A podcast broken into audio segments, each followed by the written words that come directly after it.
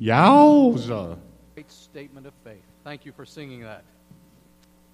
Okay, if you have your Bible, turn to the sixth chapter of the Gospel of John, or look on the back of your sermon outline, your sermon notes. Make sure you have one of these so that you can follow along.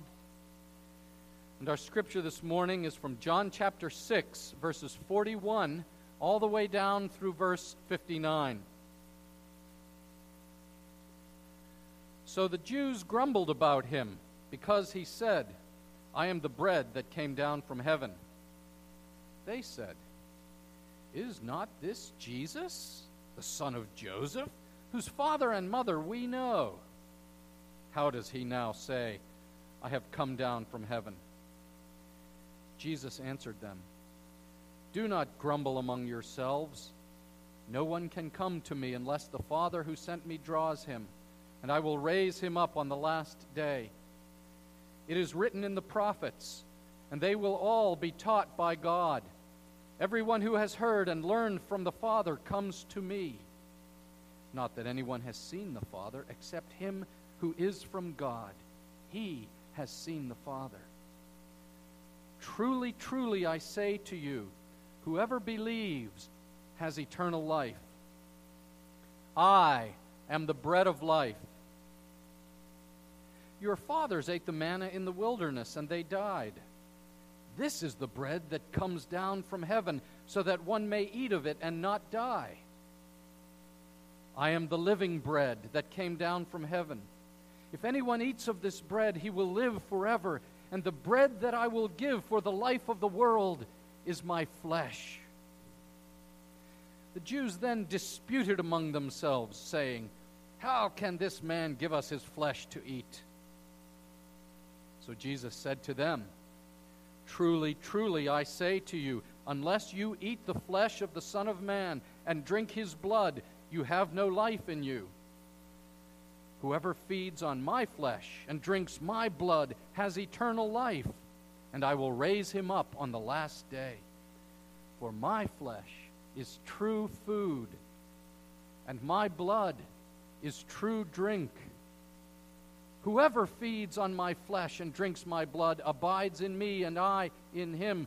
As the living Father sent me, and I live because of the Father. So whoever feeds on me, he also will live because of me. This is the bread that came down from heaven, not as the fathers ate and died.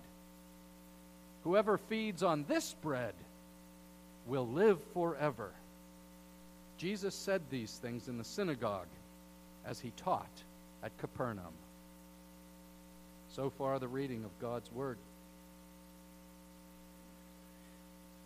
Yesterday, I had a friend tell me that he went to a local deli and got his favorite sandwich, a BLT, on a fresh bagel, which was a bit of a new twist, piled with tomatoes and lettuce and bacon, mayonnaise.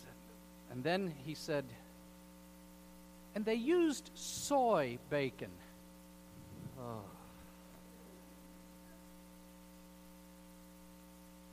I want real bacon on my sandwich. And he agreed with me. It was, it was so interesting.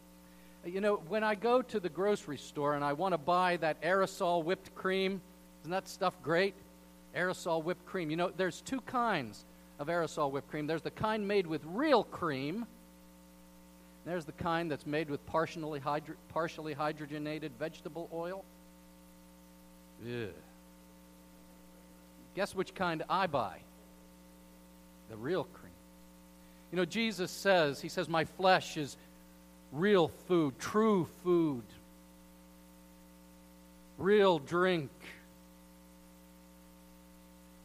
And I want us to understand this morning that you are, in fact, what you eat. You are what you eat. You've heard that statement.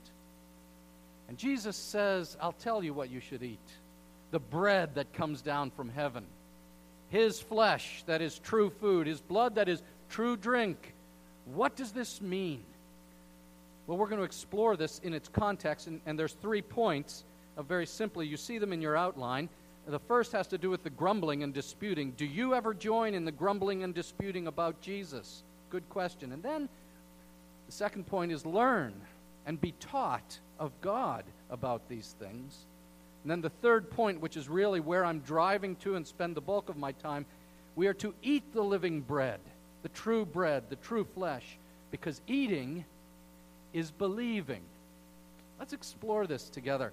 And question number one again, do you ever join in the grumbling and disputing about Jesus? Because in verse 41 and down in verse 52, John, as he writes this gospel, records for us the reaction of the people around Jesus. And to be honest, it's not all that different from what I've encountered and perhaps what you've also encountered with people when you talk to them about Jesus. They are dismissive, they are grumbling. And once again, you won't be surprised to hear in this ser- series, Jesus makes people mad. He does. We've seen it almost every week as he interacts. But other people are glad when they hear this message. But here, they get mad, and, and there's two common unhappy responses grumbling and disputing. We know his parents, lowly carpenter from Nazareth. Somebody else in the Bible says, Can anything good come out of Nazareth, right? And so all it takes is one kid in your class who just shoots off his mouth and says, It's all nonsense. And the other kids nod, you know, like sheep. And people in your office, you know, people will grumble about those Christians, about that Jesus, and he's easily dismissed. And then down in uh, verse 52, some people actually want to argue, they want to dispute. And what they want to do is they want to engage in what is a psychologist would call confirmation bias. Have you ever heard that term? Confirmation bias. That is, you argue for what you've already concluded to be true. And you might say, I'm studying to find out something, but you already know the answer of what you want to find out. And it's, it's what happens when people want to dispute. They don't even question their assumptions. They make a superficial observation and then they easily dismiss Jesus with a soundbite. Now, I've said many times in this church, we are allowed to have questions. Okay? It's tragic when people aren't allowed to wrestle with their questions. However, I've also said that in this church, when we ask questions, we examine our own hearts and we ask, well, what's going on? Even as I'm asking this question, what are my assumptions? What, what am I actually trying to hear? And have I, in fact, come with a teachable heart and an open spirit to the Lord? Let's check our hearts, even as we're allowed to ask the questions that we have. Because what we really want to do, and this leads us right into point two, is we really want to learn from God. And that's where Jesus takes this. Down in verse 45, it is written in the prophets, and they will all be taught by God. Last week, last week, uh, we, Jesus comments. He says, Some of you have seen and yet do not believe. We saw the effects of sin on the mind, that people in their flesh are not interested in even seeing the Lord and believing in Him. So, how does anyone believe? And Jesus answered. If you were with us last week, forgive me, but Jesus answered. He said, All that the Father gives me will come to me, and whoever comes to me I will never cast away. And so, as people come to Jesus, he explains the Father is giving you to Jesus. God sovereignly speaks to you. He opens your eyes, He opens your ears, He softens your heart, and you come. And Jesus reaffirms this in verse 44. Here, He says, No one can come to me unless the Father who sent me draws him. But what they do then, Jesus told us last week, is they look on the Son and they believe. And have you come to that place in your own life where the fog has lifted and the clouds have parted and, and you've seen Jesus and now you understand? He is the Son of God, sent from the Father to save you and to save the world. Jesus quotes from Isaiah 54, verse 13 which says, All your children will be taught by the Lord, and great shall be the peace of your children. And then he says, All who, are, who learn from the Father, what does he say next? Memorize the shorter catechism? Memorize the book of Philippians. Two very good things to do. But what does he say happens when you learn from the Father? They come to me. Did you catch that? They come to me. He came from heaven to earth to show the way. It's in one of the songs that we sing. We come to Him. And what do we know about Jesus Christ? Oh, my friends, we are told at the end of Colossians 2, verse 2, at the very end of that verse, it speaks about knowing the mystery of Christ, the mystery of God. And then we are told the mystery of God is revealed in Jesus Christ, in whom are hidden all the treasures of wisdom and knowledge. Do you understand this? To be taught of God is to come to Jesus Christ and to know Him and then to know His Word that He has given to us, is to, is to receive all the treasures of wisdom and knowledge. Okay? And when you study your Bible at the North Shore Community Church, what are we to discover? We're to discover Jesus. We discover Jesus. That's what he said after his resurrection, right? Everything that is written about me in the law and the prophets and the Psalms must be fulfilled. And so, just very quickly, two thoughts about this. It points you to Jesus. Many people know a lot about Jesus but they don't know Jesus.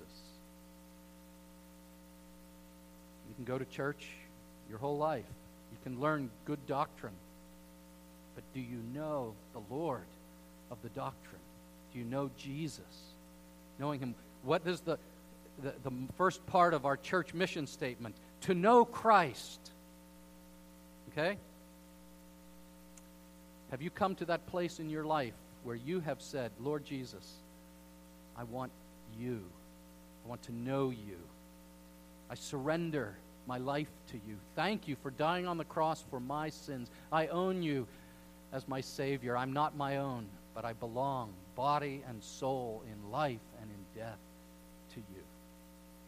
And then the, the second thing is our, in terms of our mission as a church. What are we? What is our mission? Our mission is to make Christ known, to know Christ and to make Him known. And I heard an old pastor, he's retired now, talk. I heard a guy talk this week. He talked about how his passion was making Christ known. And he said he was critical of churches and he's, who forget this. He says, Look, if you win people with a circus, you have to keep them with a circus. But if you win them with Jesus, you keep them with Jesus. And I thought that was beautiful. And that's what we want to do be taught of God and come to Jesus. Why? Because now the rest of our passage, and this is point three where I really want to land with you for a while today, is that Jesus now gives us some of the most intense, layered, and thick self disclosure in the whole Bible. And he does it with two truly, truly statements. Down in verses 47 through 51, and then verses 53 down, or yeah, 53 down to 58. And you have this self disclosure of the one to whom we come.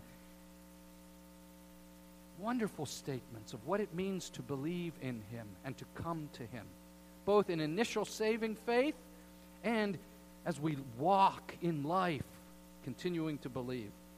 What is the great what is the great metaphor or example or illustration that Jesus uses to explain the life of faith?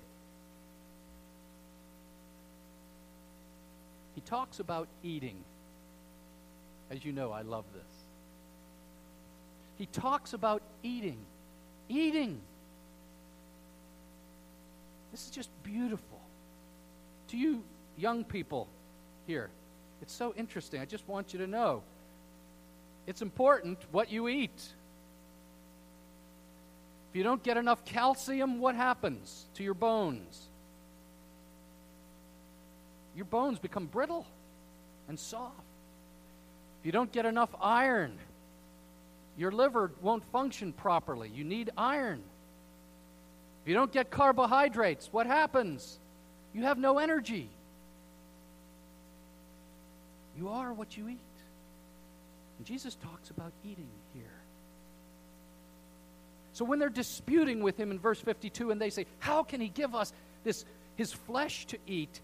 This whole passage is giving a clear answer to that question. And if you understand this, then the passage is not too complicated. What you have are, are two parallel uh, sentences. In verse 47 and then down in verse 54, Jesus is answering their question clearly. He says in 47, look at that, whoever believes has eternal life. And he says in verse 54, whoever feeds on my flesh and drinks my blood has eternal life. And again, he says it in 58 whoever feeds on this bread will live forever. And what's the parallel? The parallel is two different actions lead to the same result eating and believing. Eating and feeding equals believing. Okay? Catch this? This is what he's talking about. And it's actually quite simple. And I want you to ask yourself now Is my faith in Jesus like the kind of eating and feeding that he talks about in this passage. Okay? Look at your own life and say, is, is my, my life of faith like the kind of eating and feeding that Jesus talks about here? In the last sections, they've been talking about the manna with Jesus. Remember the manna in the wilderness? And they bring it up. Moses gave manna in the wilderness. Jesus, we sure would like it if you would give us more food like that. And so Jesus now says, I am the bread of life. He said it earlier. He's now repeating it again the great statement, the great I am. And he says, Look, you guys, you want that type of manna. But they ate it and they still died. There are limitations to what manna can do for you. They still died. This is the bread that if anyone eats of it, he will never die. This, the manna is nothing compared to the bread of God that comes down from heaven that gives life. And gives life to who? Just to the Jews? No. This bread comes down from heaven and gives life to the world. And there will be people from every tribe and tongue and nation and language. There will be people from all over the planet and down through the ages who will live, who feed on this bread around the world. And oh, my friends, he says it's true food and true drink. It's not counterfeit, it's not soy bacon. It's not partially hydrogenated vegetable oil topping. It's real. It's, I don't want to be blasphemous here, it's delicious.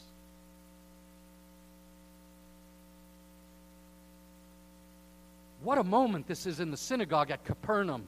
And what a moment this is at the North Shore Community Church right now. Do you want to live forever? Then your faith must be like the kind of eating that Jesus describes here. And there's two kinds of words that he uses in the text. It's very interesting. And in the first number of verses, in verse 50, 51, 52, and 53, he uses the Greek word esthio. Now, I'm not a great Greek scholar, but I know how to parse these words and to understand them. And here, this word of eating is, it's called in the aorist tense. It's in the past tense. It's a, a one-time action. And Jesus is talking about this one time action where you come and you feed on Christ. You eat, I'm sorry, you come and you eat Christ. and it's translated in our ESV as eating. Jesus says things like this Unless you eat the flesh of the Son of Man and drink his blood, you have no life in you. I am the living bread that came down from heaven. If anyone eats of this bread, he will live forever. And he's talking at the end of verse 51. Here's how we understand this. And the bread that I will give for the life of the world is my flesh. What's he talking about there? The cross. He's talking about the substitutionary atonement, the giving of his flesh to be crucified for your sins. The living flesh, the living bread will die. He will give it up for you. And the question then is obvious. Have you come to a place of faith where, in that initial way, you have come to Jesus? You know the old sawdust trail, the, the revivals and, uh, across America in those days? They would always have on Thursday night. They have a week long revival. And Thursday night, they'd have the Come to Jesus meeting. Now, I, every meeting should be a Come to Jesus meeting at the North Shore Community Church. In fact, uh, one of the great evangelists was preaching in Chicago, and the Come to Jesus meeting wasn't until a Thursday night. What happened on Wednesday night? The Great Chicago Fire happened. Big mistake. He shouldn't have waited. Every time we meet, there's a come to Jesus meeting. But, my friends, have you come to that place where you know He has drawn you? The Father has given you to the Son, and you can do nothing else. But to all who receive Him, who believe in His name, He gives the right to become children of God. And that's what He's talking about when He uses the word esthio, to eat. It's that one time, aorist, past tense, feeding on Christ. It's embracing Christ.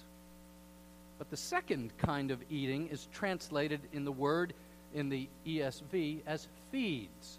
And I think the translators were trying to allow those of us who don't read Greek to see understand there's a there's another word being used here and this is a wonderful word the word is trogo trogo and this is used in the present active voice and that teaches that it is an ongoing kind of feeding.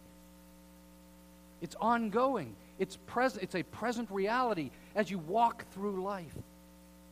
And it's a wonderful word, this word trogo. It means to feed hungrily.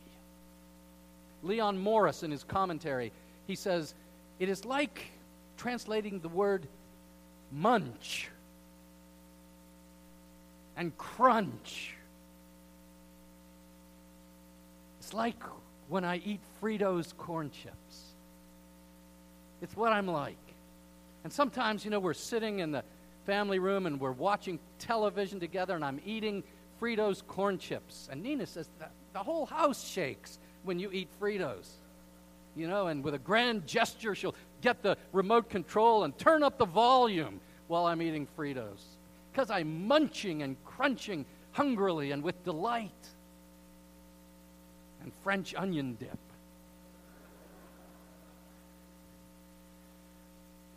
But here, he now talks about feeding on his flesh and blood in an ongoing way, that the benefits of his broken body and shed blood, the forgiveness of sins, complete acceptance with the Father, is ours. Morning when you rise, in the morning when I rise, and throughout the day and when you lay your head on the pillow, the benefits of the work of Christ are yours.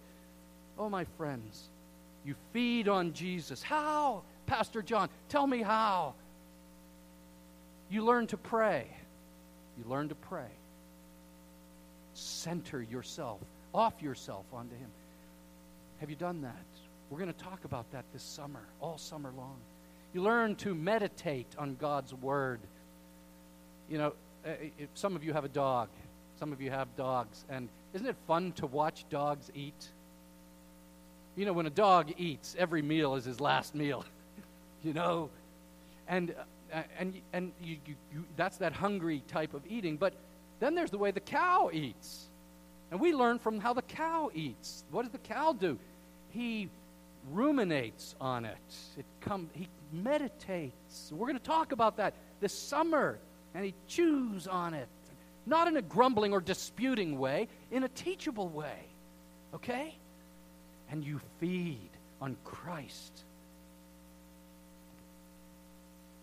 Have you ever been so hungry that you got a headache? You know, we all have. And then you come home and you have a good meal and you're strong again. This is what Jesus is saying our life should be like. And so you feed on Him in prayer and Bible study and personal devotions and Sunday worship. And I will say, because this passage talks about eating His flesh and blood, also in communion. Also in communion, which is next Sunday, which we will be taking. Now, right at this point, it is obligatory for me to ask the question is this passage talking about the Lord's Supper? And those of you who grew up in different denominations, you will have different opinions about this. When Jesus was teaching in the synagogue at Capernaum, was he teaching them uh, about when we take the sacrament of communion together? And um, my Roman Catholic friends say yes. My Baptist friends say no.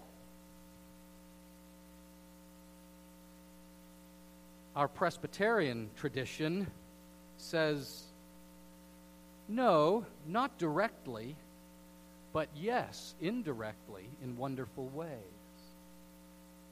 Think about this for a moment. And I'm going to just, I want you to be educated about this. There are these three major views of the Lord's Supper, which is so central to the life of the church. The first one is very highly literal, and it takes this passage uh, and it quotes the verse that you must eat the flesh and the blood of Christ, which is given in the sacrament. And if you don't partake of the sacrament, you don't have eternal life. And that's how they view it. And that, uh, that bread is literally transformed into the flesh and blood of Jesus. The second view, as I intimated, is in the, uh, the, the more of the Baptist Protestant tradition, says, well, it's just a mere memorial. It's a memorial. Jesus said, after all, do this in remembrance of me. And so we remember him, and that's true. We do remember him. But the view of our church, of, of, the confession of faith, of John Calvin, who studied the scriptures so well, is that Jesus is actually present in the communion service, but that he is present spiritually. He's real, it's real presence, it's spiritual, but it's spiritual presence. And that spiritual presence is received by faith. Eating is believing, it's received by faith. And so, is Jesus talking about the Lord's Supper in this passage? I don't think so. It's not the primary reference. Because we are to feed on Jesus not just once a week or once a month or whenever you get to the church building. No, it's to be the life of feeding on Christ morning, noon, and night, Monday through Sunday, Sunday through Saturday, you see. And yet, yet when we come to communion, oh, my friends, when we come to communion, how can we possibly ignore what Jesus is teaching us here? Because we do feed hungrily on Christ, North Shore Community Church. And the moment is a special moment in the life of our congregation we read earlier in the service, 1 Corinthians 11, right? Where we examine our hearts before we come. I'll say it again. You don't just get the grace by eating the cookie.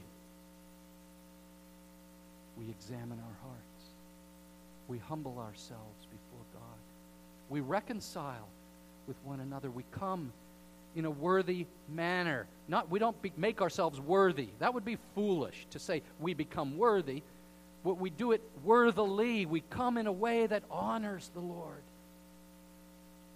And we come in unity and in love for each other. So next week, when you come and you feed on Christ in communion, I'll just, I just want to say this. Some of you will come and you have fear in your life. Jesus will give you courage. Some of you will come and the Holy Spirit will have convicted you of sins, terrible sins. arrogance, lust, just plain meanness rising out of your soul. You will see the blood shed for you, and you will receive forgiveness and grace. Some of you will come and you'll say, The world is out of control. My world is out of control.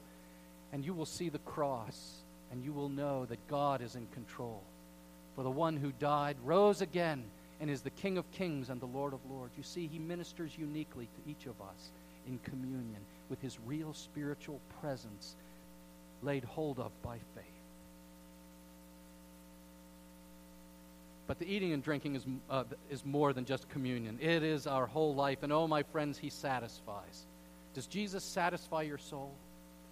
The great Snickers commercials of the 1970s. Snickers really satisfies. It was very effective. But I have to tell you, better than Snickers. Jesus really satisfies. Their new slogan do you know Snickers' new slogan? You're not you when you're hungry. You're not really you when you're hungry. Have you seen great commercials on television? You know, you're not you when you're hungry. And I have to say that that is also uh, parallel to the gospel of Jesus Christ. You're not you when you're hungry. I'll tell you why. Because you is the new person alive in Christ. I have been crucified with Christ, and I no longer live, but Christ lives in me. And the life I live, I live by, what's the next word? Faith. That's the believing part. And if you're not believing, if you're not feeding, you're not living your life by faith in the Son of God who loved you and gave himself for you. You're not really you unless you're believing, living by faith in the one who now dwells inside you because you ingested, you chewed, you swallowed, you owned him, you believed. Okay? Will you feed on Jesus Christ? If you're here today and you have never esthio, you've never eaten, that is, you've never believed, you've never taken that step of faith and surrendered your life to Jesus.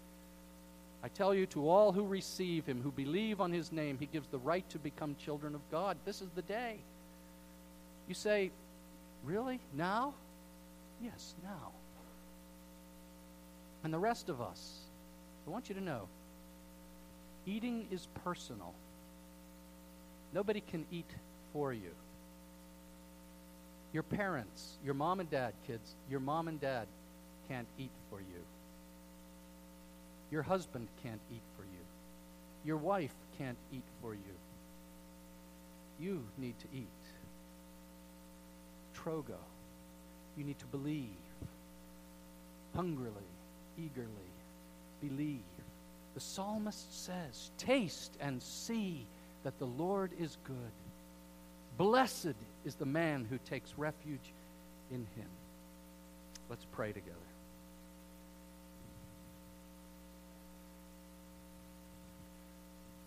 Let's take a, just a couple of moments now in the quietness of your own heart and your heads bowed. Let's take some time and ask the Lord to show us whether or not we've really been feeding. ask, just say, Lord, am I missing, am I missing on the richest of food?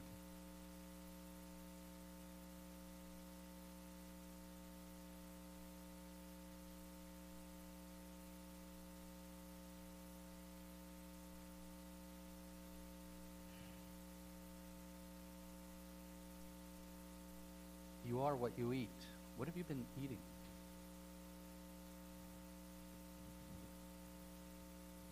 Violent video games.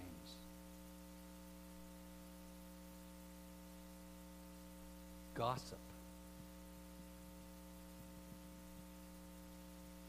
Pornography of all kinds.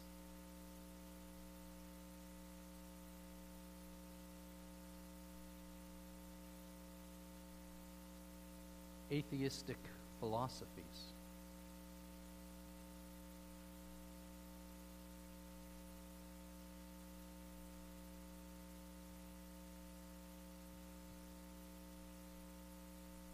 Nationalism, kind of patriotic, secular patriotic fervor.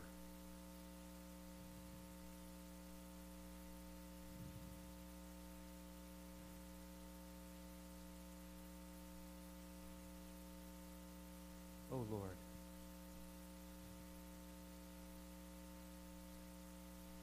Make us hungry for you and satisfy us, we pray.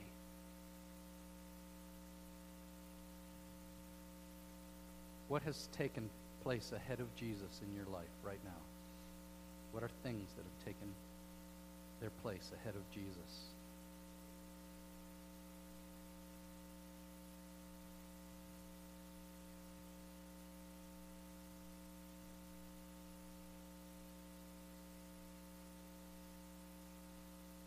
Oh Lord, we surrender these things to you. And we say, let us taste and see that you are good. You came, you came, Lord, you came for us.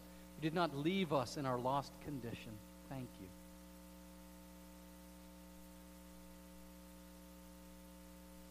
Let us lift you up and come to you eagerly, we pray. In Jesus' name, amen.